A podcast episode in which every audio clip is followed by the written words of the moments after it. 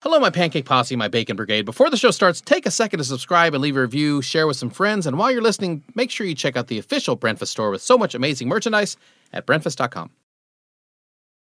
People of Earth, if you can hear my voice, you've arrived at another episode of Breakfast with Brent Pope. I am your host, Brent Pope. My guest today is musician J. Peter Robinson, and not only has he played with huge artists like Phil Collins, David Bowie, Eric Clapton, Carly Simon, Melissa Etheridge, he has composed music for scores of movies like Godzilla 2000, Wayne's World, Encino Man, Rumble in the Bronx, Cocktail, and many Wes Craven projects as well as composing TV music for shows like Charmed and The Deadliest Catch. And talk about iconic. J. Peter Robinson played piano on the original album recording of Andrew Lloyd Webber and Tim Rice's rock opera, Jesus Christ Superstar. We also enjoyed breakfast from Clay Pit, India Cuisine, and Sherman Oaks. So buckle up, because J. Peter Robinson, he is my guest today on Breakfast. Pick it up! Welcome to Breakfast with Brent Pope. Breakfast. This young lady just smashed the lids on all these cakes in the bakery section. That could go on a Hallmark card. My guest today. Oh, I'm going to need to hear all about that. I didn't need any extra sausage. He adds character to my crew. Is a goat pit a real thing?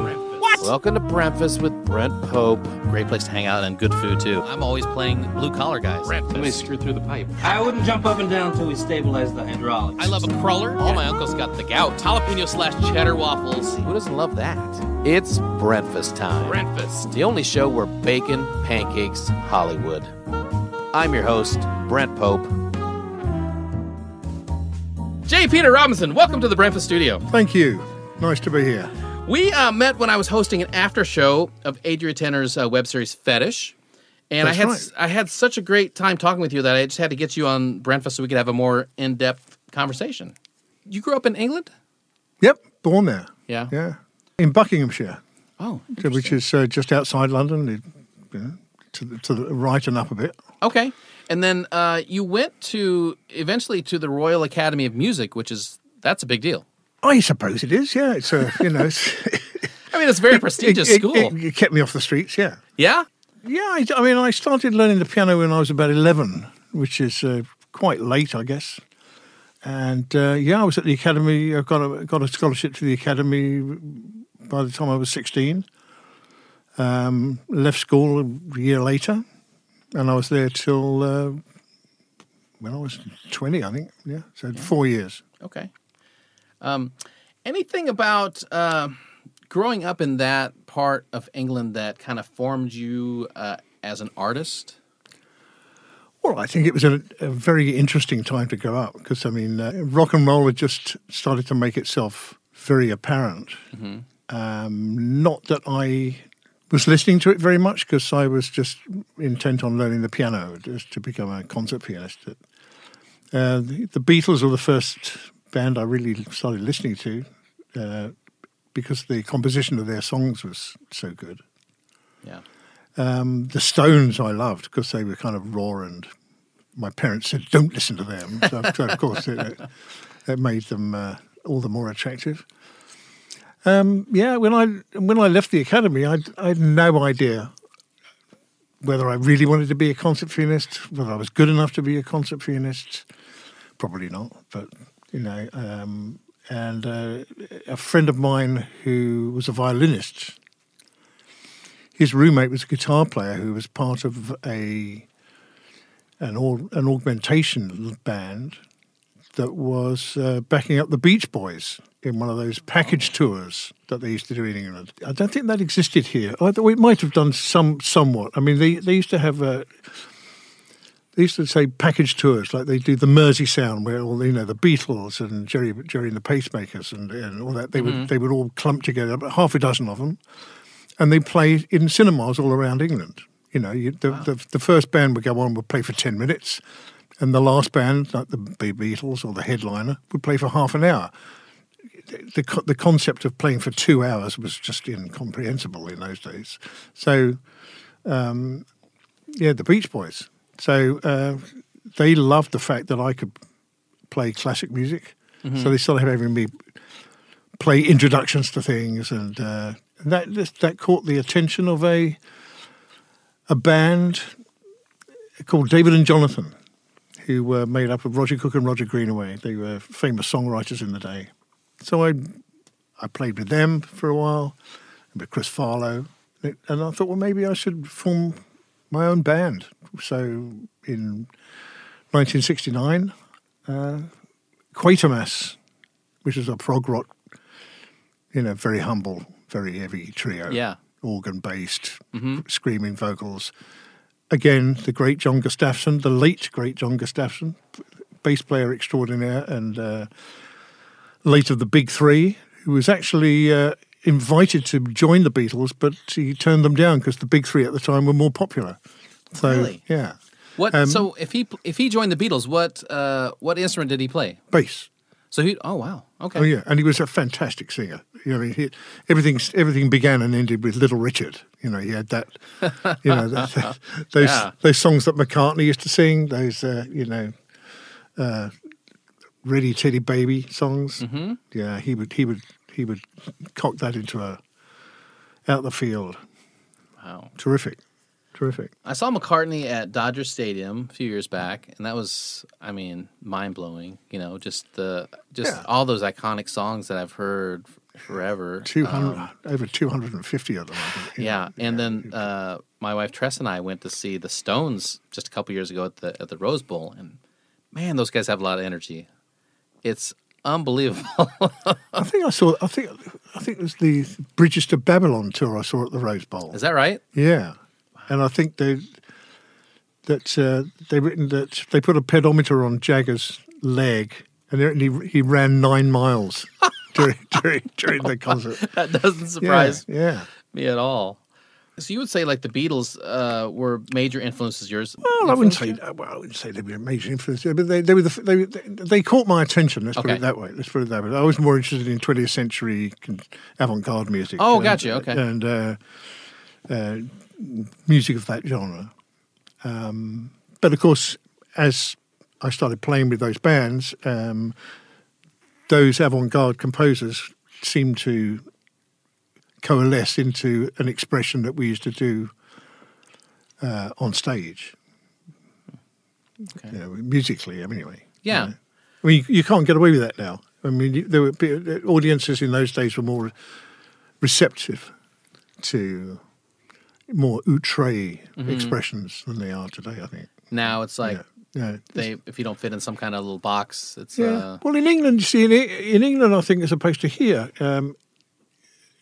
music, you heard new music in pubs. Mm-hmm. A band could go and play for an hour and a half in a pub. It was terrible or interesting or whatever, but at least it'd be original. Yeah.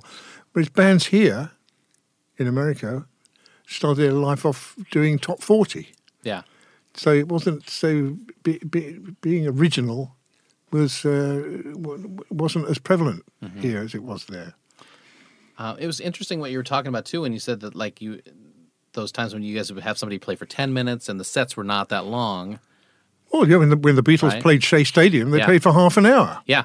Which is that's what a top liner would play. That's what I was going to say. Yeah. So a few years back, they had a thing at the Hollywood Bowl, where Dave Stewart of the Eurythmics, yes, he and a band that he had with him, I think Ringo's kid maybe was in the band. Zach, I think he might have been playing Zach there. Starkey, yeah. They recreated. So at the Hollywood Bowl, you go and we're going to recreate the Beatles' first performance at the Hollywood Bowl, and it was 28 minutes or something like that. That's so yeah, that was interesting to me because now you get used to things like hour and a half, 2 hour shows. Snooze. Yeah, right. Well, and there's a lot of dead time in some of those shows too, where you could have cut it down to an hour long show. So, all right. So 1970 is that when Jesus Christ Superstar gets recorded? That's right. Yeah.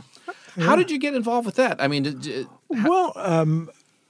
Our Quatermass's manager, Gloria Bristow, the inimitable Gloria Bristow.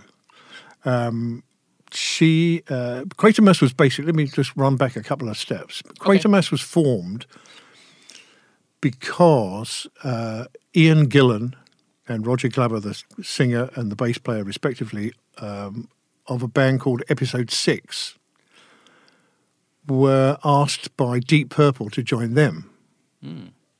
which obviously was the collapse of Episode 6. And the drummer Mick Underwood, who I'd played with in a club for a singer called James Royal, you know, as one does. You know. He said, "Well, what are we going to do?" He said, "Well, maybe we can get together and form a band." So he said, "Well, I know this bloke Pete Robinson." So she called me up and we jammed together. And she knew of John Gustafson, and we went to see him in a pub, and he said, "Yeah, I'll do that." So that band formed, Quatermass formed, and Andrew and Tim Rice, Andrew Lloyd Webber and Tim Rice, were putting together this rock opera, and they wanted Ian to play Jesus. Mm-hmm. And they thought that John Gustafson would be great to play... I can't remember the character's name now, but he did that. And he said, "Well, you should listen to our boy on keyboards." Mm-hmm. So he said, "Okay, fine. Well, have him come along."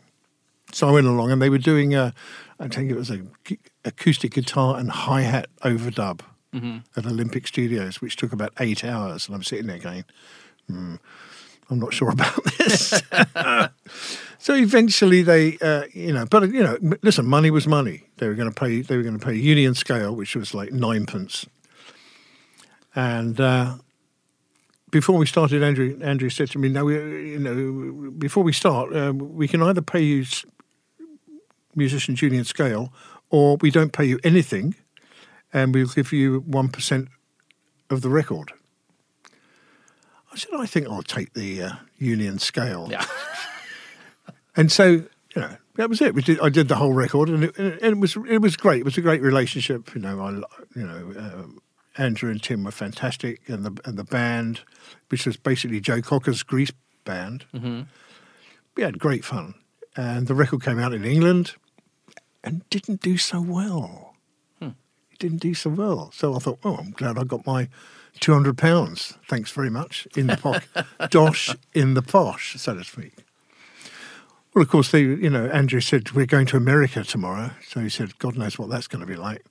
Well, of course, they went there and had no idea of the... He said it was the most terrifying thing he'd ever seen, because they were, "Touch my child, Jesus is coming," all the rest of it. Mm-hmm. And of course, this thing took off like a brush fire. Yeah.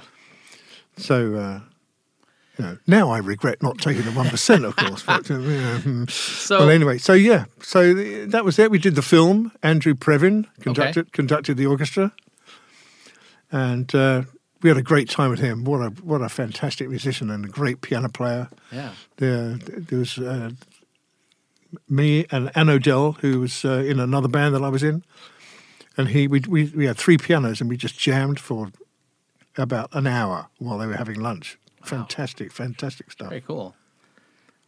So when you're first recording this stuff, you have no idea that it's going to be what it turns out to be. Well, no, especially after 8 hours of hi-hat and acoustic guitar overdub, I thought, "Oh, God." Anyway, so they put the music in front, we started playing this thing, and the band was the band, the rhythm section was fantastic. So we had this great melding of minds with that.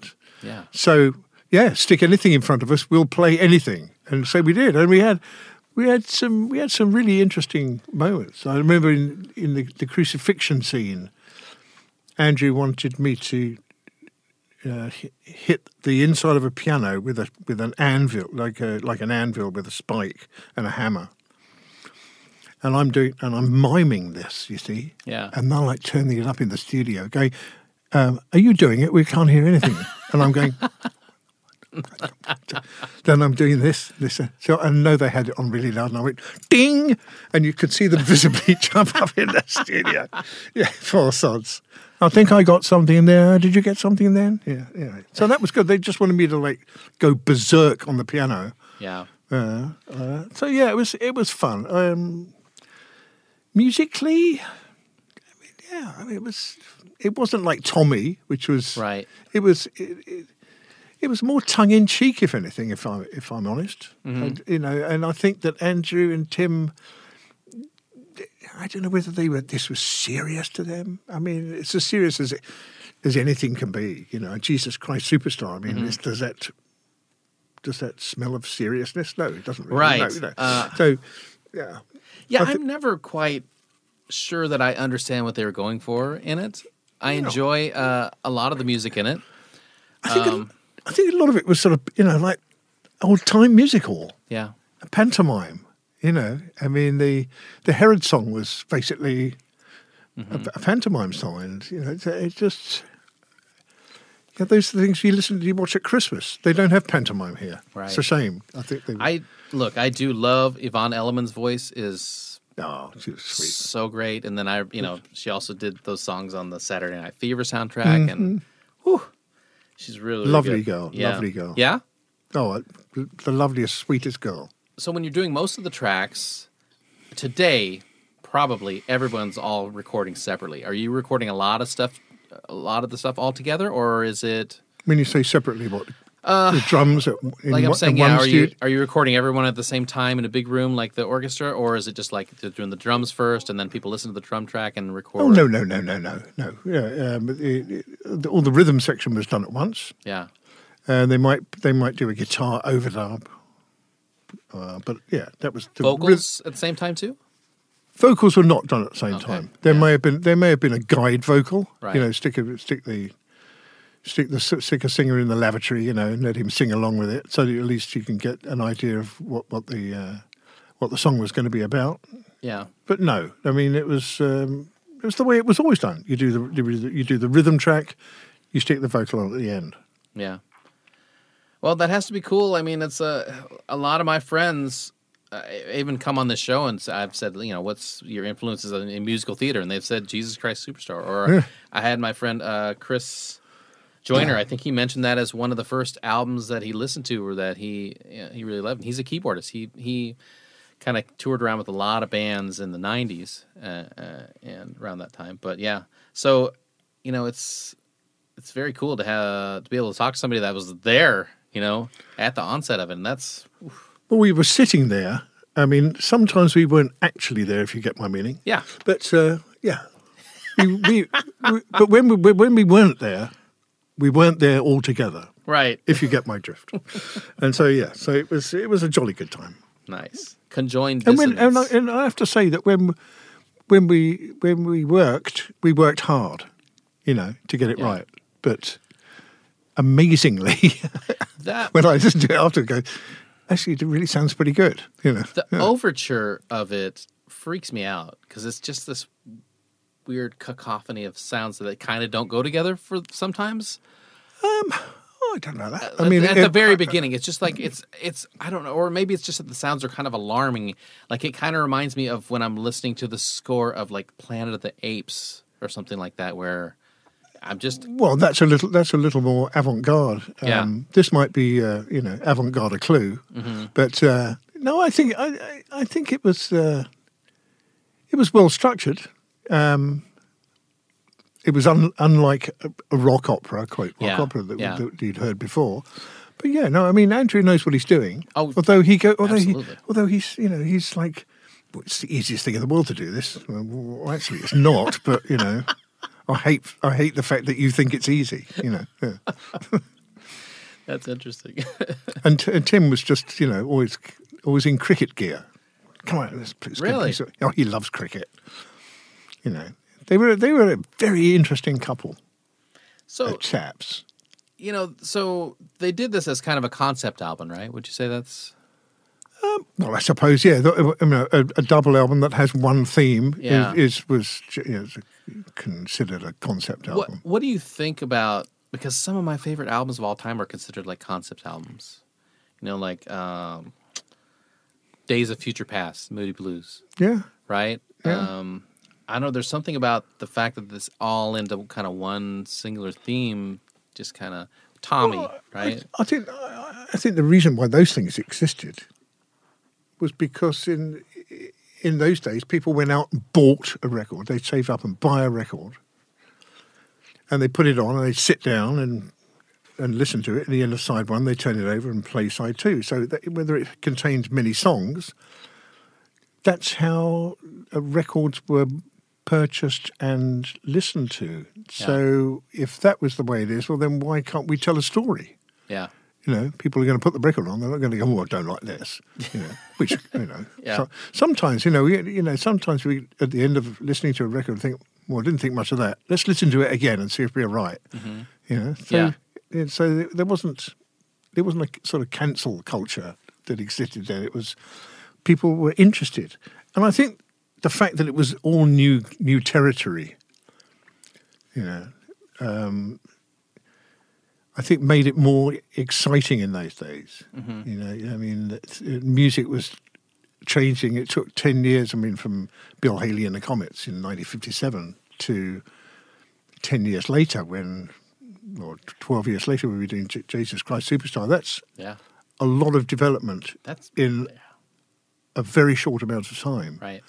And, you know, it went from the concept of, now I wonder if this note that I'm playing here on the guitar will alter the mindset of the planet, mm-hmm. to how much money can I make from doing this, you know. And unfortunately, I think it ended up being that way when, you know, during the disco period when, you know, disco manufacturers of equipment had a say in what music should be, you know.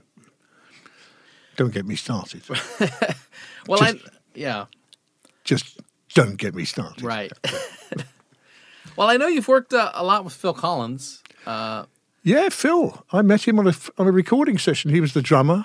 I was a session player for a couple of years, 2 or 3 years in London. The go-to keyboard player, and I'd worked with Sean Phillips, a singer-songwriter from Texas, who used to record in a studio called Trident in Soho, with a very brilliant engineer called Robin Cable.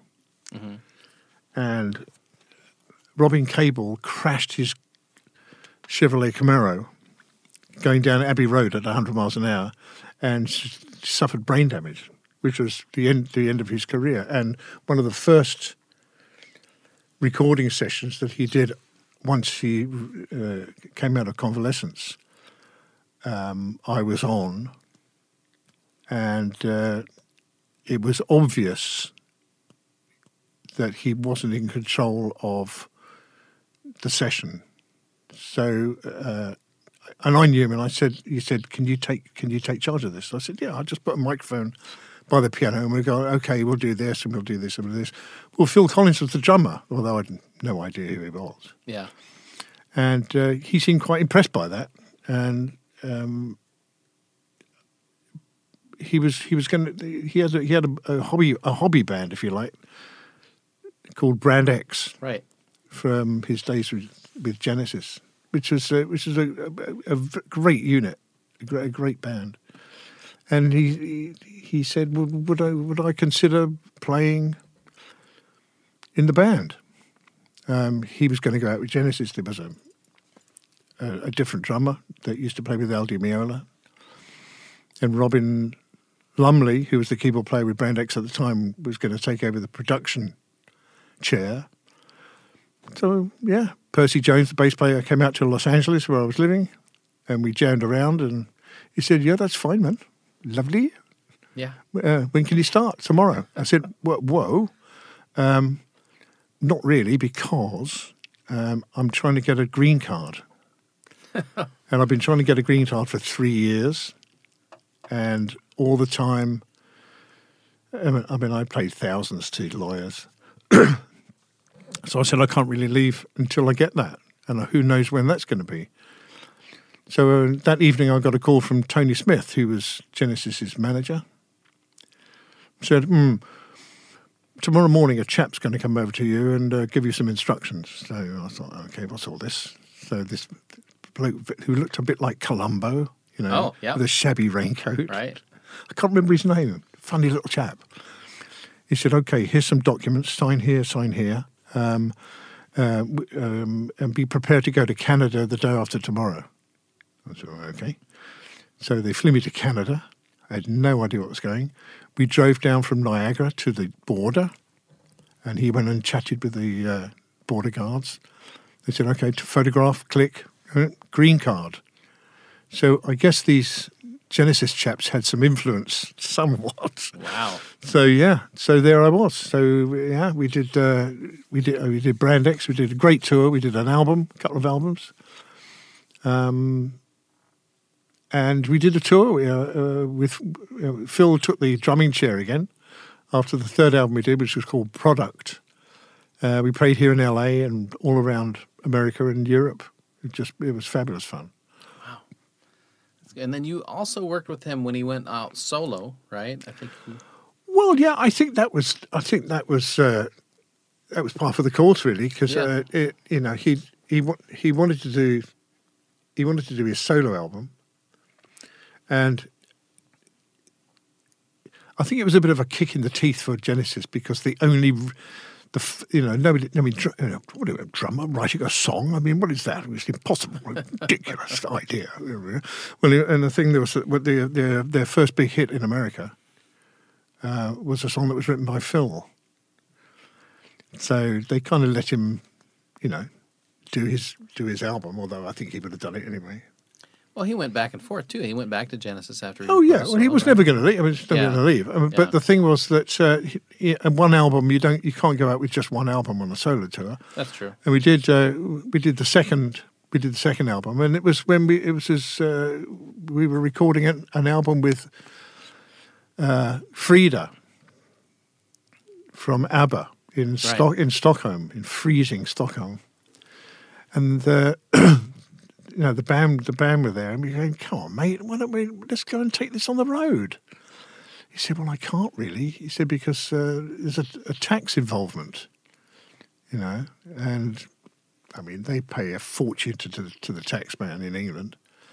Anyway, somehow their accountant figured out a way that they could actually take it on the road if we all got 9p a week, and we all stayed in the same room in Mr. and Mrs. B's bed and breakfast, we could at least take it on the road, which was great for us because they were great tunes.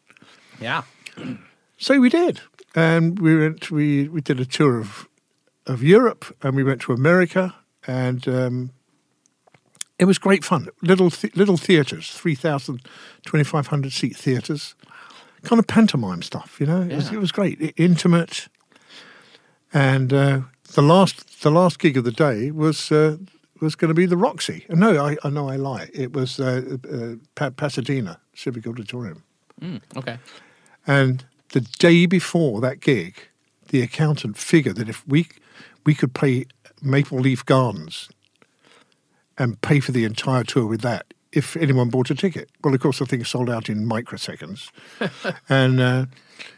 and so that gave Phil the impetus to go, well, maybe we can do stadiums with this stuff, which prompted him to write No Jacket Required. Right. Which was a stadium-built tour, Yeah. And when you're talking about, like, Face Value, Hello, I Must Be Going, right? Both great albums. You got In the Air Tonight on Face Value. I Missed Again is on Face Value, I believe, right? Yeah. You Can't Hurry Love. You Can't Hurry Love. I played xylophone on that, or glockenspiel or something. That's impossible. Amazing. Yeah, that's. I mean, great cover of the Supremes. I mean, that's amazing. Terrific. Yeah, the guy is fantastic. I mean, it was just at the right time. Yeah, it was great. It was good songs, and just being at the right place at the right time, and it was one of the most enjoyable moments musically in my life, really, even if, pianistically, it was a bit crippling because I really had to imitate his keyboard parts, whereas the drummer's playing, imitating Phil Collins drumming. Right. Yeah, I'll have a go at that, And there was the guitar player and the bass player all playing great parts and the Earth, Wind and Fire horn section. But, but if I'd played whatever I wanted... it would have just sounded like a band, a cover band, playing his stuff, even though he's singing. Right. But without those exact parts, and he's three fingers and then it would not have sounded the same. So it was a little crippling for me pianistically. Right. But still, I mean, how could you not enjoy playing in front of 50,000 people those great songs? Yeah, so, yeah, look, I mean, bloody hell. In the air tonight, everyone talks about that when the drums come in. When the drums come in. I mean, and it's just like, it's a popular song. It's a haunting song. His just all of the music in it. And, you know, that had to be fun, man. I mean, it was great fun. I said this to you on the phone, you know, like every actor wants to be a rock star. And, yes. You know, I'll tell you this is God's honest truth. When we're listening to music at home, I'm always pretending like I'm the keyboard player that gets to, like, every once in a while do the back. I love it. Keyboard playing. I'd like to see that. That'd be good, yeah. Yeah. I mean, because look, if you got to play something like that intro to Jump by Van Halen, right? Yeah. Sorry to stop the party, but we had so much good stuff with J. Peter Robinson that we couldn't fit it into one episode. So stay tuned next week for part 2 with J. Peter Robinson on Breakfast.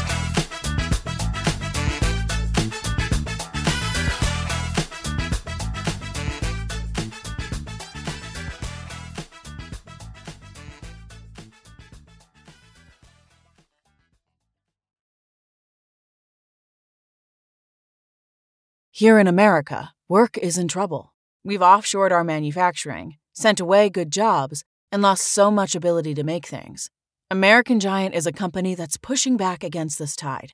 They make high-quality clothing, sweatshirts, jeans, dresses, jackets, and so much more, right here in the USA. Visit American-Giant.com and get 20% off your first order when you use code STAPLE20 at checkout. That's 20% off your first order at American-Giant.com, promo code STAPLE20.